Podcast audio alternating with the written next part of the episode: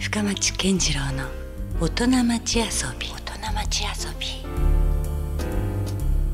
11月27日。時刻は9時を過ぎました。皆さんこんばんは。深町健次郎です。もういよいよ11月も最終週ということですが皆さんいかがお過ごしでしょうか。えさてこの番組深町健次郎の大人町遊びは毎回革新的に働いて独創的に遊ぶという方をですねゲストにお迎えしてえその人の A 面仕事への姿勢そして B 面遊びへのこだわりをお伺いしています。さて今夜は博多区中呉服町にある Spanky K Sacred Boxing Hall に行って元 WBA 世界スーパーフライ級チャンピオンの鬼塚勝也さんにお会いしてきました。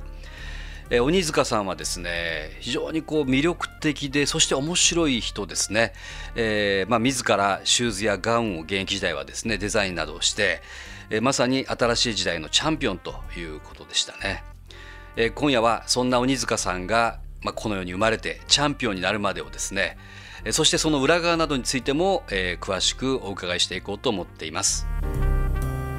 まあ、鬼塚さんがそのいわゆるこうこの世に生まれて、うんそのボクシングと出会うきっかけみたいな。うん、その辺ぐらいからまずちょっとお伺いしてもいいですかね。僕ちっちゃい頃、あのすごい喘息とか持ってて、うん。結構こう苦しいあの体も弱くてですね。ですごいちっちゃかったんですよね。ちょっとでも意外ですよね。強いっていうやっぱイメージですよね。いやいやいや世界チャンピオンっていうイメージね、そういうこうだろうまあ自分の体の弱さとか、うん、その体の小ささとか、うん。そういうものにすごいコンプレックスがあってだからこそなんかうん。強くなりたいっていう、いつもこう強さへのこう渇きがあったんですよね。なるほど。ううん。ん、それいくつぐらいの頃ですか？小学校の時からもうありましたね、おううん、で小学校の時はずっとクラスでも一番前だったし、うん、僕今でもね、うん。足のサイズ21.5しかないんですよえ？実寸身長でも結構大きくないですか？73ぐらいあってよくここまで伸びてくれるなと思おお。まあ感謝してるんですけどうん本当バランスすごい悪いんですよ。手も小さいんですよ。かもしちょっと比べていい？うんもらったら分かるとうん思うんですうわ本当？けどちっちゃいでしょ。これちょっと意外ですね。でしょ？うん。だからそういうこうなんか小ささとかそういうこうコンプレックスが常にあってうんねだけんこうんうん。うそういうこう腕だけでうん自分の強さを証明できるような、うん。自己証明できるようなそのボクシングの世界観っていうのはすごいこう憧れあって。でも身近なところにそういうボクシング環境とかありました？いや。出会えるっていうかないんですけどね。あね普通ないですよのただ親父がボクシングとか好きだったんでそういう格闘技好きだったんで、うん。まあ、テレビとかで見てて、うん。そういうこうボクシングの世界観それでチャンピオンがもうすごいこう裸だけで殴り合ってる光景がなんかぼ俺にはもうなんか宇宙が動いてるような、ん。すごい雲の上のような感じがしたんですじゃあよね。子供心ながら捉えられたんですねその世そうです界観ね、うん。うんじゃあ実際そういうこう本当の意味でこう自分に踏み入れたっていうのはいくつぐらいの時なんですか？でも実際にジムに行ったのがですね、中学3年なんですよ。意外と間は空くわけですそうですね、まあ、小学校の時に、まあ、ボクシングやるって決めてて、うん。まあ、どこでジムやっていいのか分かんない、あの頃はまだジムもそんなになかったんでね、うん。で、まあ、ボクシングするためにいろんなちょっとスポーツやって体力つけておこうと思って、うん。まあ、陸上やったり、バスケやったり、もともとスポーツあの身体能力も高くないしね、うん選手にもなれず、やっぱりちょっと。悪の道に入ったりとかして、ね ちょっとうんやんちゃもやっぱ不良化したりしながら。うんちょっとやっぱしましたね、やっぱその、うん。自分のエネルギー抑えられないところがあって、ほとばしるものをね。そうですね。ん。うん。でボクシングのために空手やろうと思って空手はやって、うん。やっぱ殴るという点でやっぱ空手もうん。ボクシングと似たようなもんだったんでね、うん。やっぱ空手はハマりましたね。うん。でまあその実際こうずっと思いをうん。募らせていたボクシングにようやくその中3でうん。始めるわけじゃないですか。うんで始めたらどうでした？こうやっぱ水を得た魚というかそういう感覚だったのか？あるいは現実は違ったりいやーもうねもう最初にそのボクシングジムに見学に行った時に、うん。もう僕ちょっと遅く行ったんで練習生いなかったんですよ。うん。で真っ暗でそれで薄暗あの薄暗くサンドバッグがこう静かに揺れてるようなね、うん。もうそんで練習生の残った汗のこう蒸気みたいな、うん。なんか異様なボクシングジムの匂いってあるじゃないですか。ワセリンとうん。なんか松ヤニと。とくるようなね。そうそうそう、うんうん。なんかもうね、うん。それがね練習生いなかったんだけどその光景が僕にはね、すっごいなんかうん。別世界のようなうん。すごい景色に見えたんですよ、ね、それは何ですか？惹かれる感じ？それともなんかいや惹かれる感じですよ。もうしびれる感じ。それを見てもやっぱもう俺はこれだってこううんもうそこにもう自分の人生すべて感じたっていうかね、うんうん。でもさそのなんて言うんだろうこうもう世界チャンピオンになりたいっていう思いっていうのは、普通だったらある程度こう自信の裏打ちというかね、うん。あ俺はもしかしたら他のやつよりも強いかもしれないとか、うん。才能あるかもしれないっていうものを実感した時に初めてビジョン化できるのかなとか思ってたけど、うん。まだ全然ど素人じゃないですかその時って、うん、それでもなん何がこう突き動かしたんだろう世界チャンピオンになるっていうかなりたい、あのね、うん。で根本的に僕は体が弱い。うん。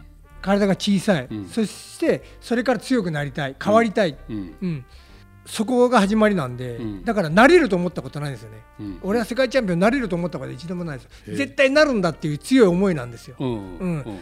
だから全て吸収しよう吸収しようっていう、もちろん世界チャンピオンっていう、うん。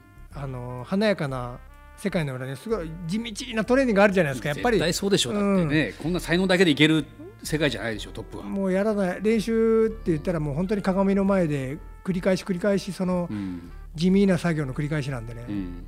うん。それでやめていく子たちも多いと思うんですよ、うん。でも俺にとってはそその作業することがうわなんかうん。世界に近づいてるのかな、うん。強くなってるのかなっていうそういう錯覚を起こすっていうかね、うん。でどうでした？じゃあその世界チャンピオンになるわけじゃないですか。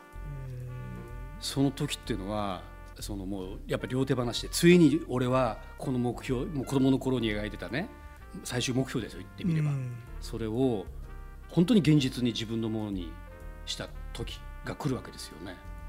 うん。うん。正直言って、僕はボクシングで、そのお金儲けしたいとか、うん。人気が出たいとか、うん。そういうこう外的なものでボクシングを目指したわけじゃなくて、その自分の弱さとかね、うん。うん。克服するために。うん、そういうなんかこういろんな小ささとかもううん。全てひっくるめて世界チャンピオンっていう形を手に入れたらそういう自分の心が満たされる、う。ん。自分はすごいこう変わっておれるんだって思って、そこを目指してきて、うん。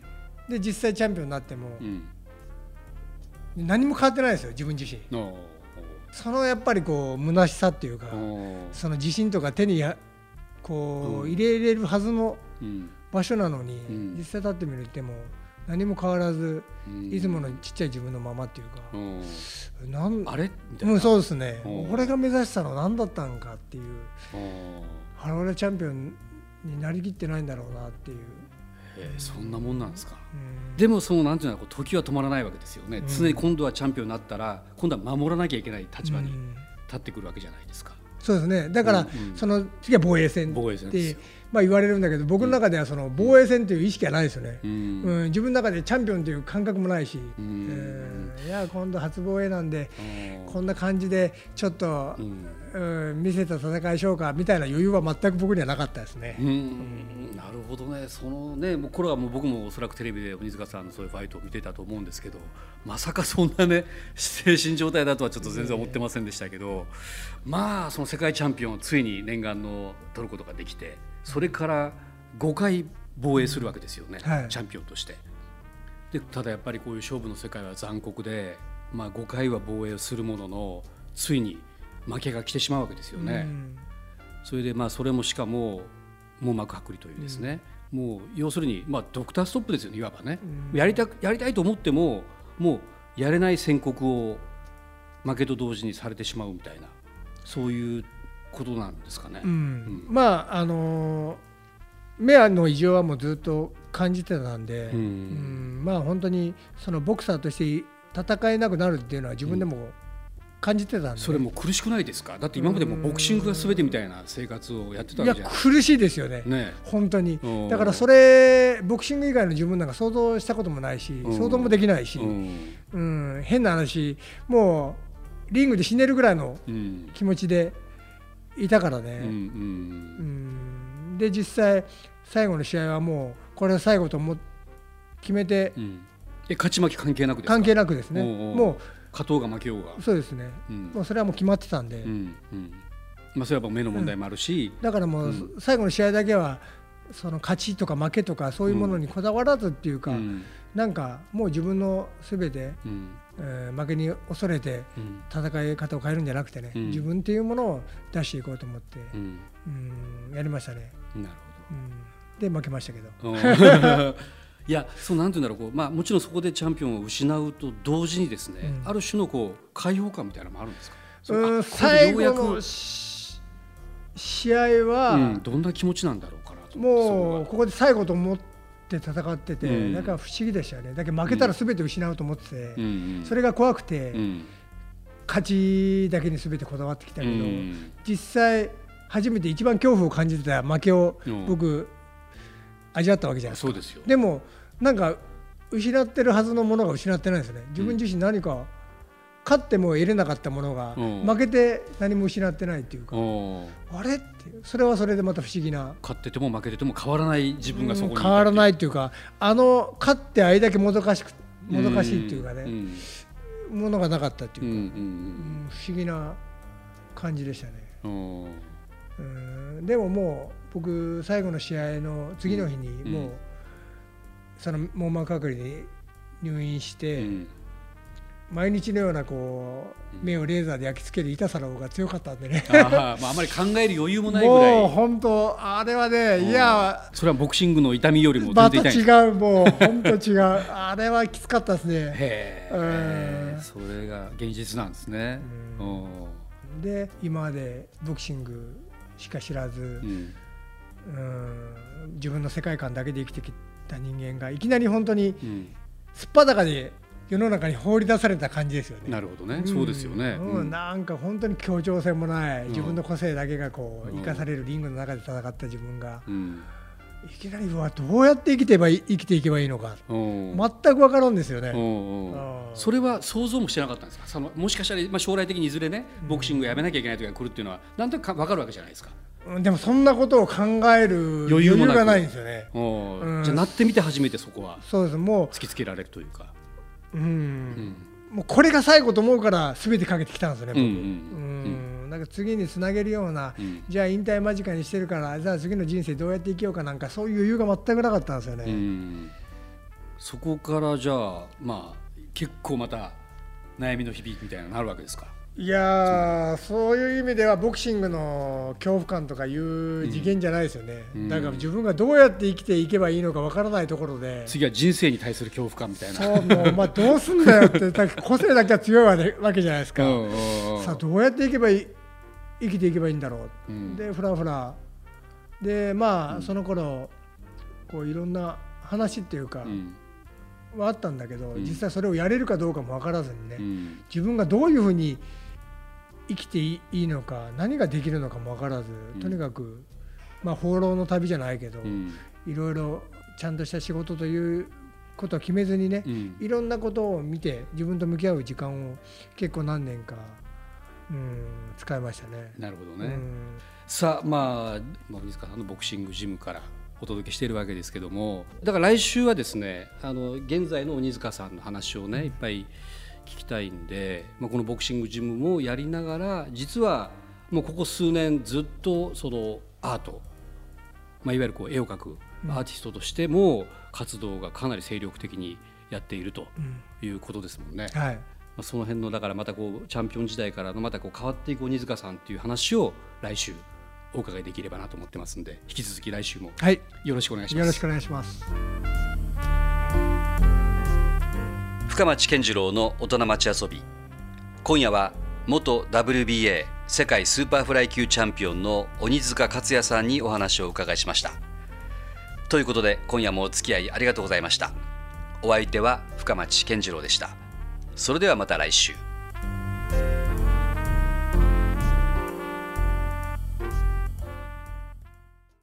Love FM Podcast. ラブ f m のホームページではポッドキャストを配信中スマートフォンやオーディオプレイヤーを使えばいつでもどこでもラブ f m が楽しめますラブ FM.co.jp にアクセスしてくださいね Love FM Podcast.